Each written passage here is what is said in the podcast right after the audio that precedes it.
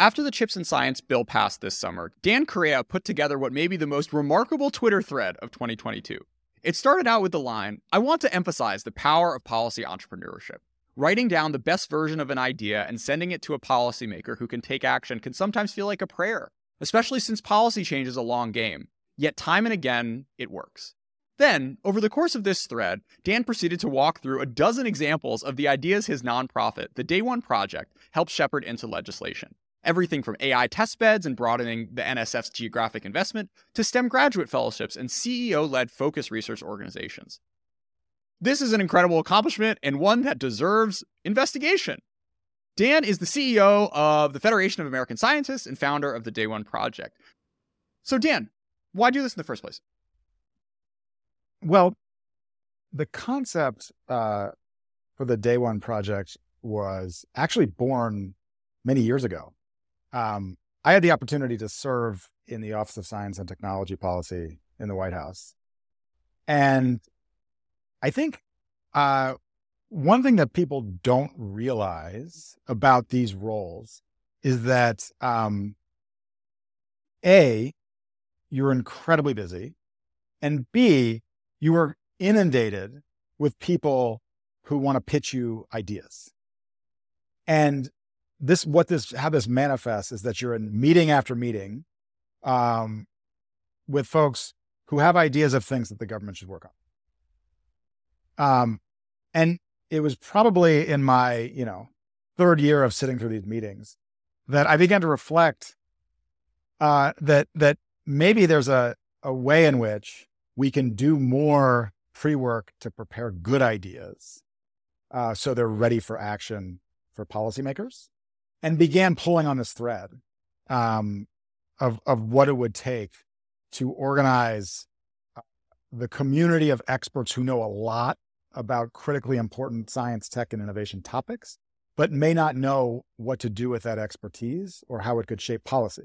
So that's the beginning of the journey, and there's a lot more that goes into it. How do we take that idea of bringing these, I don't know, smart supplicants, I don't know, concerned citizens uh, who are worried about something and, and, and channeling their um, their brains and energy in a positive direction. What what what sort of models did you think about?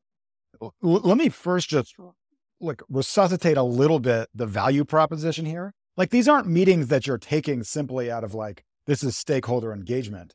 In fact, people often have a kernel of a good idea.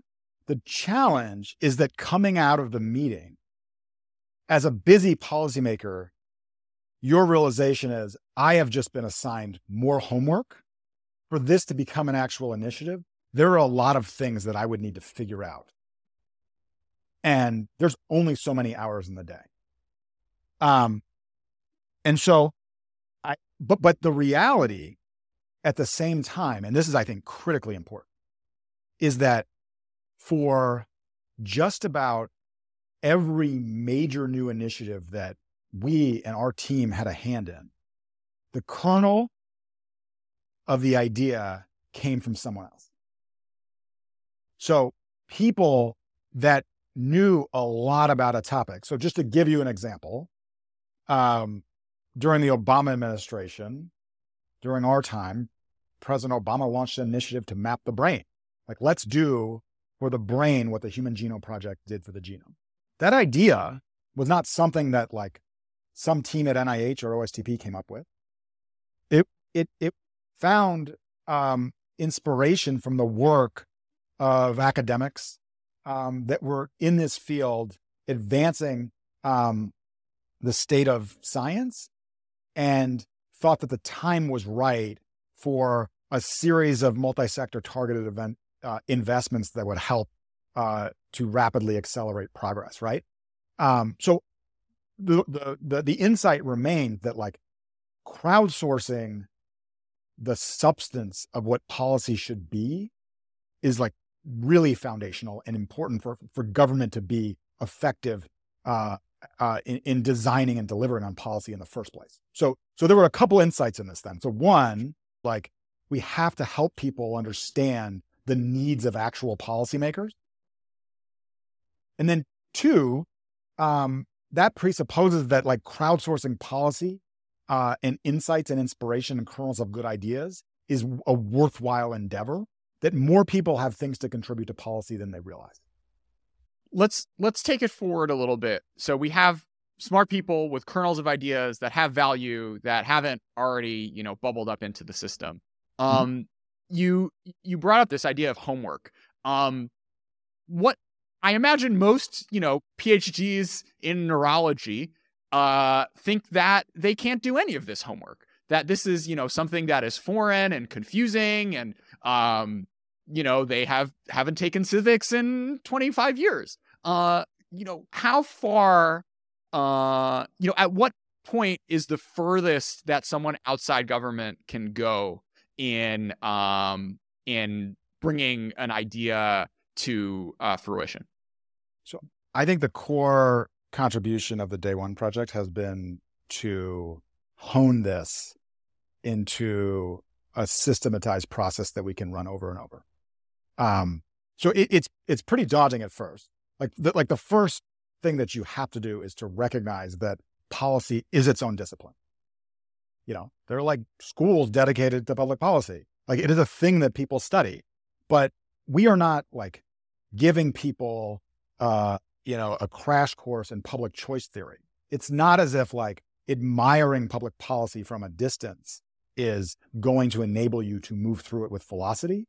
Instead, we are sharing some of what we have seen work. It's more about understanding a toolkit about the kinds of levers that would give an idea uh, flight um, and helping individuals to go through their own experiential learning journey, um, talking to experts, workshopping iteratively with us on what would convert what they think the world should look like into something that has an actual plan of action that a policymaker could understand.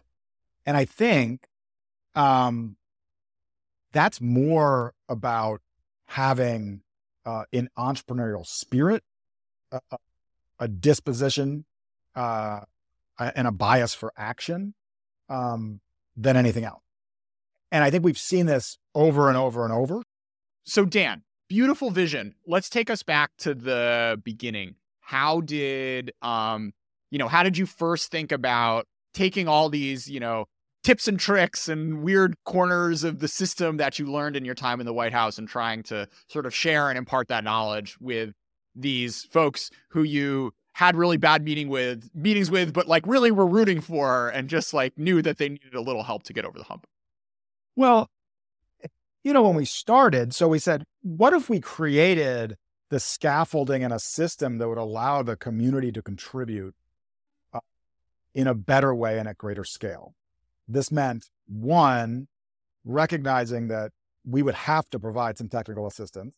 We need to help them understand policymakers as customers. Two, um, you know, fundamentally that that crowdsourcing was going to be the way to get the best ideas. But three, we would have to organize the project around specific moments, windows of opportunity. Okay. Um, and so the initial window that we chose was the 2020 election. Like it doesn't take a policy veteran to understand that a presidential election uh, is a moment for uh, uh, a policy opportunity, right? Like uh, if the incumbent wins, there's like always a ton of reprioritization, uh, agenda setting for the second term. And if there's a change in administration, um, there's obviously a, a, total upending of priorities. Um, and so we started the project um, by issuing what was an open call um, for folks to contribute to a collection of ideas that would inform that agenda setting. And when we started, it was like, I hope we get a couple people that would write something for us. You know, we had no idea if this would work because essentially what we were asking people to do is uh, to write down their best idea, give it to us, let us tear it apart, and then do that process over again like three or four more times. And at the end, we would put it on a website that nobody knew about, uh, and that we would, on our word alone, uh, that we would help them increase the likelihood of that idea becoming reality. So it was like kind of a hard pitch at first. Yeah. Let's do the institutional history, Dan. Like, were you thinking about, you know, doing it inside another um uh, another think tank? How did you end up landing with Federation of American Scientists? How did how did you think about housing this as a institute as a project? I guess. Well, when we started, um, you know, we had we had modest funding, um, and it, it was less important where it lived than it, it was to test the hypothesis that this might even work at all. Um, so, so version 1.0 was actually uh, at Stanford University, um, where we undertook this experiment and, and, and obtained what we consider to be proof of concept. So uh, this works. Um, we had crowdsourced a collection of, of proposals around tech policy um, that I think stand up really well to this day back in 2019. Um, but we knew that we needed to go bigger. We knew we needed to be based uh, in Washington, D.C. The reason that the Federation of American Scientists uh, was a terrific fit uh, as an institutional home um, was, uh, and we didn't know this at the time, but but FAS has this really strong legacy as being a test bed and a platform for new uh, new initiative, experimental new initiatives in science. The organization's been around for nearly 80 years. Um, started by um, the scientists behind the Manhattan Project, um, who thought that at the dawn of the nuclear age, um, science and technical expertise were too important to be left out of the policymaking conversations that could avert global catastrophe. Um, and we have taken their example as inspiration as an organization. And over the last um, nearly eight decades, there have been a number of related uh, and unrelated new initiatives that this organization has fostered. And so they took us in at the time um, back in 2019. I've been I, I recently read a history of Rand, and it's a fascinating moment right after the cold, right after World War II, because you had the smartest brains in America all doing this stuff, um, and there was a sense within that community of these incredible, uh, you know, uh, current and future Nobel laureates, all the way down to you know really smart graduate students, that um, America was about to lose a lot by having all of these, all of these, all this incredible STEM talent sort of scattered to the four winds. So stuff like RAND, stuff like FAS, um, were attempts at that time to preserve the ability for the U.S. government to draw on that sort of expertise, and it's cool seeing that you know work all the way back around to to um, to 2020. Dan, can we talk about budgets for a second? What was your what were your startup costs? My God, it was we were tiny. I mean, it, it was. I think myself initially it was myself and just a, a couple other individuals. Um, we had, uh, you know, we had G Suite and a website, um, and uh, a mission to recruit a bunch of volunteers uh, to write down their ideas. And so um, the initial vision was that we could do this on a shoestring. Um, and and we were lucky enough to get a couple of of seed grants that were intended to be catalytic. That if we could prove out some initial success, this would be something we could we could take bigger. So we never imagined what would come next. Um, and and what came next was expanding not just the policy writing uh, uh, across specific subdomains in science and technology and innovation, but we we ultimately um, you know, I, I, think we're now like 300 and counting in terms of number of, of policy memos that we mm-hmm. have published and disseminated. Um, but I think really importantly, we have shifted from writing being the primary entry point uh, to viewing the, the, the mandate of policy entrepreneurship um, as an umbrella inspiration that we are still unpacking the ways in which a nonprofit organization can pursue with impact. Um, so it, eh, there's a, a whole host of initiatives that we've launched um, under this banner um, that take m- the insights and motivation that we started with um, uh, and, and just push uh, further along down the line. So, so what is it about the rest of Think Tank that didn't catch on to this? Are, the incentives screwed up? Um, does actually no one have good ideas? What is, um, you know, wh- why was this a lane that was open in the first place? So first of all, I think a lot of uh, the history of the policy community um, um, is is rife with examples of um, advocacy and persuasive writing in pursuit of a like really ambitious, broad reorientation of a policy direction. Mm. So a lot of the the the the uh, ink and uh, is dedicated to sort of like big ideas and fleshing them out at a high level. Uh, with most of like any sort of any paper you read, it's like mostly dedicated to the why. Um, and then I think the second piece that underpinned this is I think a lot of people in the policy community and think tanks actually haven't uh, haven't served. Um, and so I think these are this is like a profession in its own right is to take um, in some cases you're like taking academic ideas and and quote unquote commercializing them or making them policy relevant.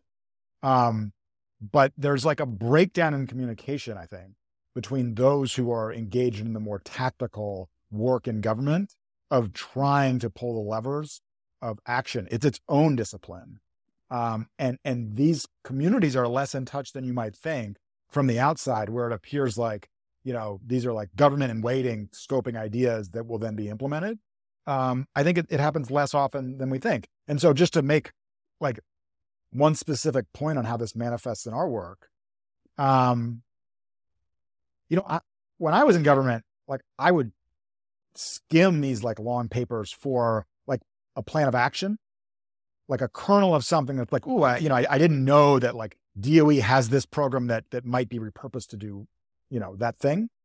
Um, and and, and we have challenged at the Day One project, we have challenged our contributors um, to write action memos, like like really concise memo that um, the balance of the writing is is is overwhelmingly in the direction of a plan of action. Um because like this is something that's consumable uh from those who you are actually trying to change their mind. So i think that's like one piece. Um and then i think there's another piece that that's that's also like related to congress versus executive uh the executive branch where um this isn't just a think tank thing. I think lots of Washington is is overwhelmingly focused on big legislative milestone, hmm. um, and, and, that that advocacy and, and, idea generation to target Congress, like Congress is in charge, Congress holds the purse, Congress authorizes all of these agencies in the first place. That like that is where the action is because it's upstream of a lot of the the implementation. But I think um, because there's there's um, these communities are, are distinct. I think that orientation and thinking overlooks the fact that in almost every case, Congress gives the ball to not just like really senior political appointees in the administration, but also career staff and junior folks. They oversee the scoping uh, and very important decisions related to the implementation of lots of what Congress has just only shared in bare bones form. So like I, I just think it's it's deeply overlooked and there's we are not nearly done at both sharing that as opportunity and also pursuing it. I remember fall of 2019, literally every single think tank wrote a 100 page China strategy. And the, you know, because donors were interested in it, it's like much more sexy to be, um, you know, Kennan than it is to be like thinking about, uh, you know, the the the sort of weird personal dynamics of global standards organizations. But the the the marginal hundred page China strategies impact as compared to figuring out what is not right with enforcement around export controls of a specific thing and how money can be spent smarter or how legislation can be changed, you know, with a few commas here and an extra line there to give the Commerce Department more tools to, you know, enforce high-tech export controls is um it's just it's just a lot less sexy. Um, but I, I think, and this is the the sort of the thesis which you've borne out over the past few years, Dan, is like the chance of your work actually making a change in the world if you start from there as opposed to um, you know i'm the next george kennan is just so much higher and i would i would be like especially if you pick your spots and you do things that are kind of bipartisan and um, you know, go with the flow are like way higher than 50-50 that um, the work you put in will end up um, will end up making an impact. I think that's totally right. And I think that's, you know, it's that in that spirit that I shared those stories of impact in the chips and science legislation on Twitter because we never tell these stories. And and we have there are other colleagues, lots of other colleagues in the in the policy community that think this way and that are engaged on specific topics. Um, but we want to shine a light on it because we think more people should be doing it because this is actually how you build change. Yeah. I think the thing that first got me cued on to this was like a 10 page paper um, written by the folks who used to work at OPIC, um, who ended up creating the Development Finance Organization. And I'll link to this in the show notes. Um, but it is just a story of how they took an idea. Um, uh, OPIC, this sort of funding for interna- American international uh, uh, trade and investment, was it's investment, not trade. Um, uh, funding for international investment was like kind of not super popular. It wasn't set up the right way. You know, there were some scares where Congress almost decided to kill it. And they were like, you know what? There's something good here. I know how the system works. I'm going to serve it up on a silver platter. And now we have a you know, uh, what's their budget? Like uh, tens of billions of dollars um, that exists now to support uh, American uh, trade investment abroad because a handful of staffers put in some yeoman's work to mature an idea and sell it. And I don't think anyone was paying them for it. Uh, but the fact that something like that big could happen um and this was this was during the trump administration mind you what is a real uh is just a real um i don't know was a really cool example maybe i should get them those folks on to talk um is there something particular to science and technology that makes this type of endeavor easier do people like defer to experts more because they're like oh you've got a phd in this thing i've never heard of or is that not the case? Can we can we do this across the across the board? This episode is brought to you by Shopify. Forget the frustration of picking commerce platforms when you switch your business to Shopify, the global commerce platform that supercharges your selling wherever you sell. With Shopify, you'll harness the same intuitive features, trusted apps, and powerful analytics used by the world's leading brands. Sign up today for your $1 per month trial period at shopify.com slash tech, all lowercase. That's shopify.com slash tech. Ryan Reynolds here from Mint Mobile. With the price of just about everything going up during inflation, we thought we'd bring our prices down. So to help us, we brought in a reverse auctioneer, which is apparently a thing. Mint Mobile unlimited premium wireless. Ready to get 30, 30, bit to get 30, bit to get 20, 20, 20, bit to get 20, 20, bit to get 15, 15, 15, 15 just 15 bucks a month. So, Give it a try at mintmobile.com/switch. slash $45 up front for 3 months plus taxes and fees. Promo rate for new customers for limited time. Unlimited more than 40 gigabytes per month slows. Full terms at mintmobile.com. I think I think they are general, and I think they are generalizable. I, I we've seen examples of policy entrepreneurship in other domains. Um, I think there's an opportunity for this to become more the norm than the exception. We should be teaching and training this in policy schools throughout the country for folks that are interested. And I think really importantly, it's like just an incredibly empowering way to think about your opportunity to drive change. Like I'm not just going to write papers. Like I'm someone who's going to learn the tools of policy entrepreneurship so that I can navigate um, the halls of power. I think there are topics for which this is really difficult. I mean, it is unlikely for a single policy entrepreneur with um, with an insight and a master of the tools to like get an outcome on section 230 you know there's like topics where there's like really strongly articulated views that are entrenched that um th- that have both a partisan lens uh, and strong strong advocacy efforts underway. It's like very hard uh, unless you can find a way to like um for a clever solution that that addresses concerns on both sides. Like like it's not as if like this is like the solution to every single challenge. Um you know there are fraud debates right? Like i don't want to like you, you, can't totally elide that. Yeah. one other thing i think is really important is that like I, I do think you know the day one project is a fundamentally nonpartisan endeavor. It had a leadership council when we started that was composed of veterans of republican and democratic administrations. And I think it is there is a utility that in this area there is some um, there is common cause on a variety of topics where uh, you know folks may disagree on the ultimate number in terms of investment, but agree on the foundational uh, framework for debate. Yeah, I mean, I think there's something also in there about deference to expertise. Um, you know, I mean, Dan, with your BA in history and law degree, um, there's there's a difference when you as a science policymaker talk to someone who has spent their life in a particular niche as opposed to if you were, you know, a general counsel in the White House and some lawyer showed up and was like, "Hey, I got this thing for you." Um, I think it just it just opens up the aperture uh, for conversations to be held at a slightly different it, with a slightly different tenor.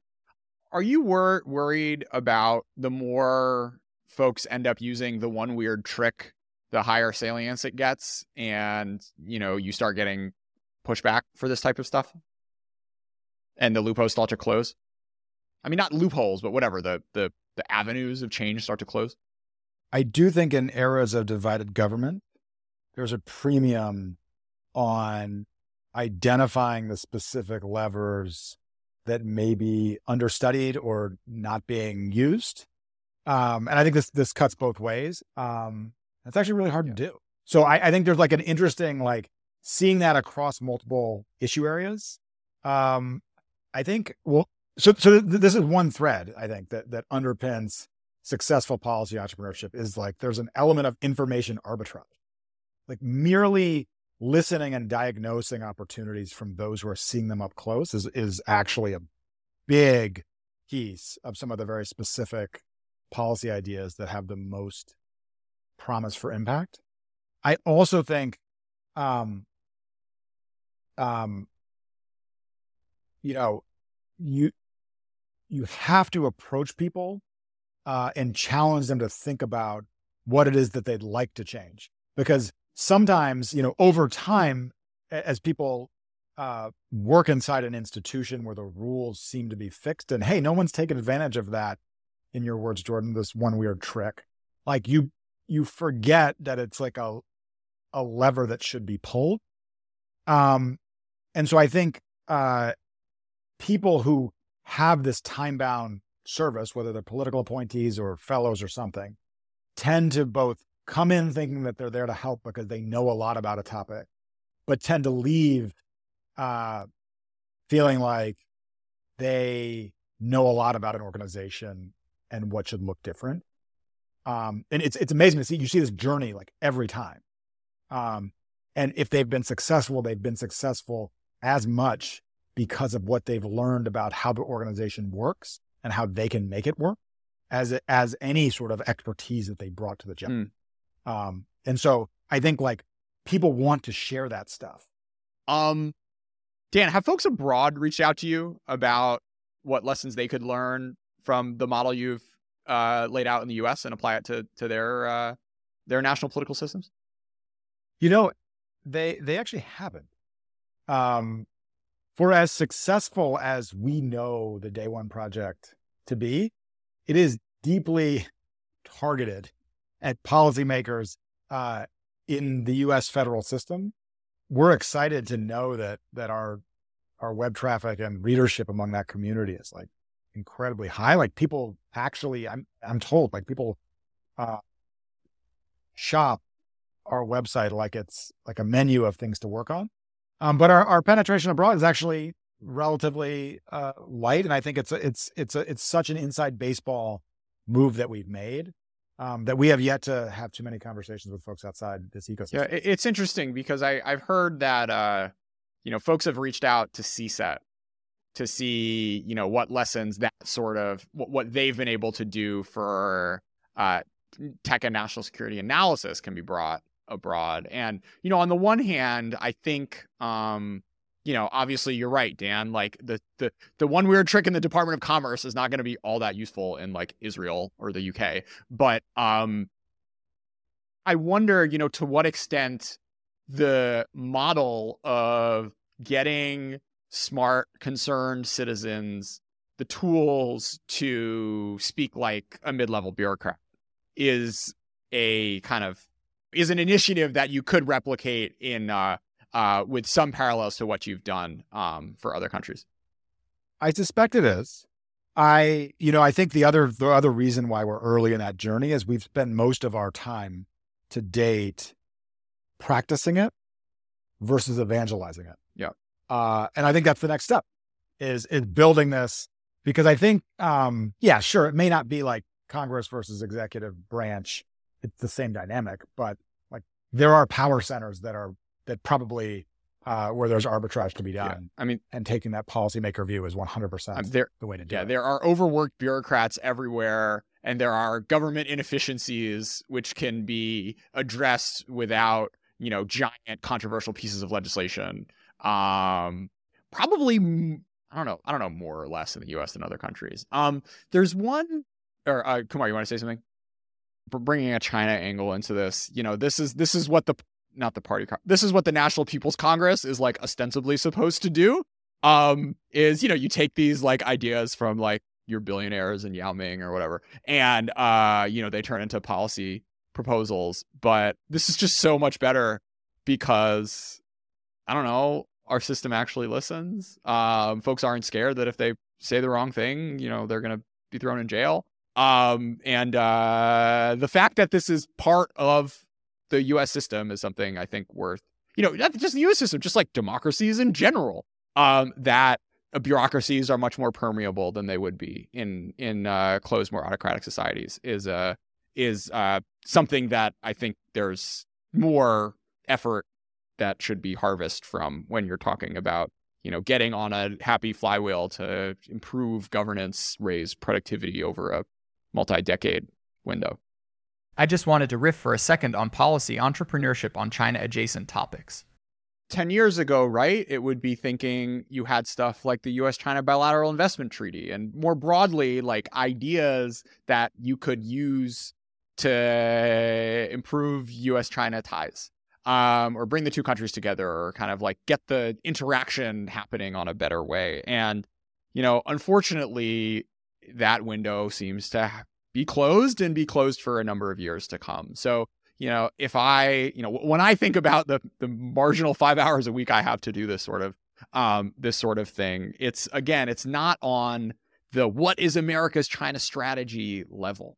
Um I think there are a number of questions uh that I'm particularly interested in that I think the sort of broader um uh, American and, and global policymaking community would like to have better answers on from an analytical perspective with respect to China. And there are sort of accompanying policies uh, that would go along with that. From so from on the analysis side, um, two pieces which have really caught my attention over the years of how much um, you know, so sort of how much room there is for good, smart people to make an impact. The first is on elite Chinese politics um, and broader, and not just elite, but also just like broader understanding of the Chinese bureaucracy and how it thinks and responds to events.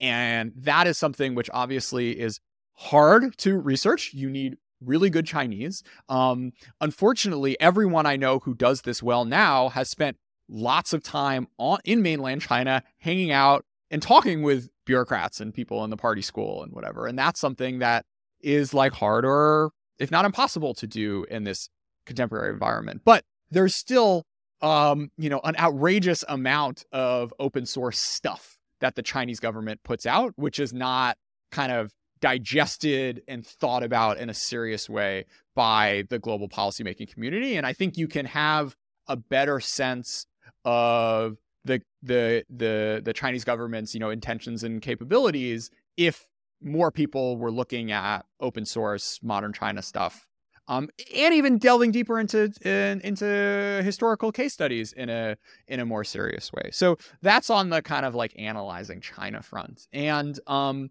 you know, the other piece I think from uh, you know putting on my Jordan Schneider tech analyst hat is um, uh, sort of understanding dynamics within the Chinese technology ecosystem.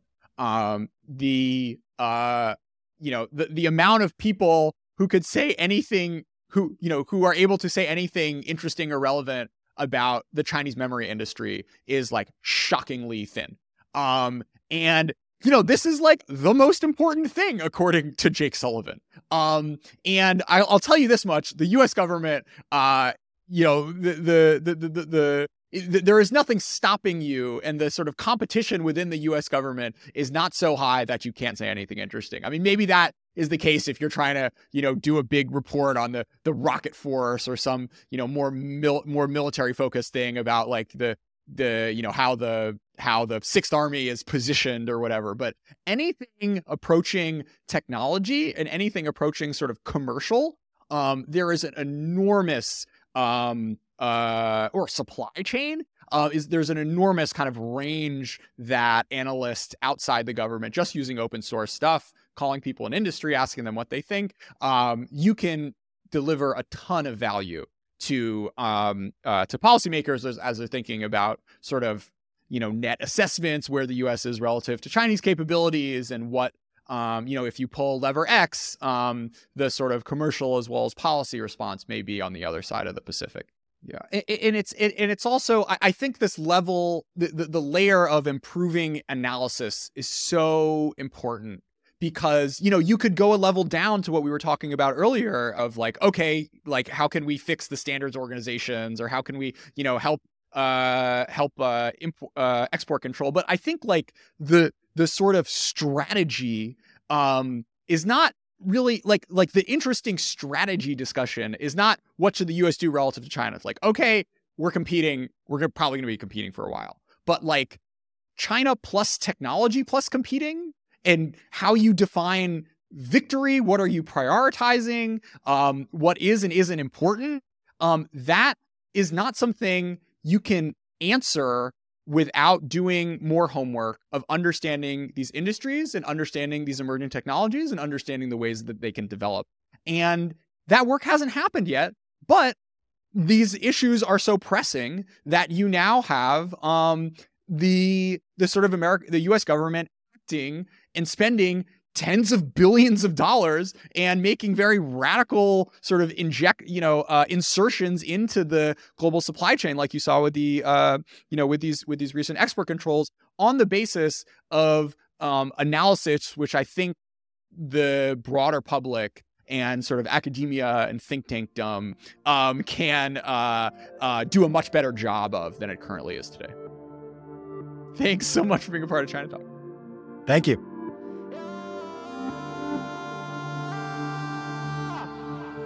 Te lo advertí que si fallaba yo te iba a hacer llorar. Tu corazón es de piedra y tus lágrimas de cristal. Pasamos de decirte extraño a ser dos extraños. Se derrumba en minutos lo que construyendo años. Y a veces estaba bien, pero me hacía daño. Tú no eres real, baby, tú eres un engaño. Borro tu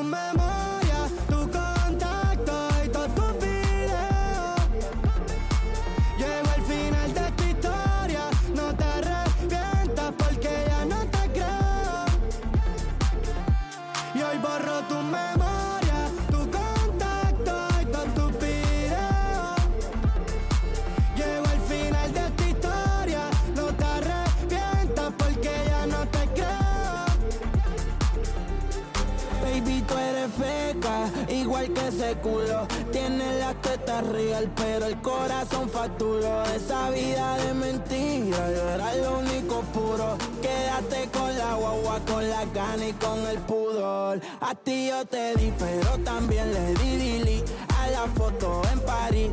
Y que me cague la madre, que me vuelva a parir. Por eso bloqueé tu perfil. Yo no quería volver, solo escucharte gemir. Baby, si mi tú no luces, aunque prenda la luz, la culpa la tienes tú, por más que me acuse. Tantas excusas que puedes llenar de autobuses. Vas a ver el diablo cuando conmigo te cruces. Tu memoria, tu contacto y todo tu video. Llegó el final de esta historia, no te arrepientas porque ya no te creo. Hoy borro tu memoria, tu contacto y todo tu video. Llegó el final de esta historia, no te arrepientas porque ya no te creo. Y a ti yo te leo aunque tú seas PC.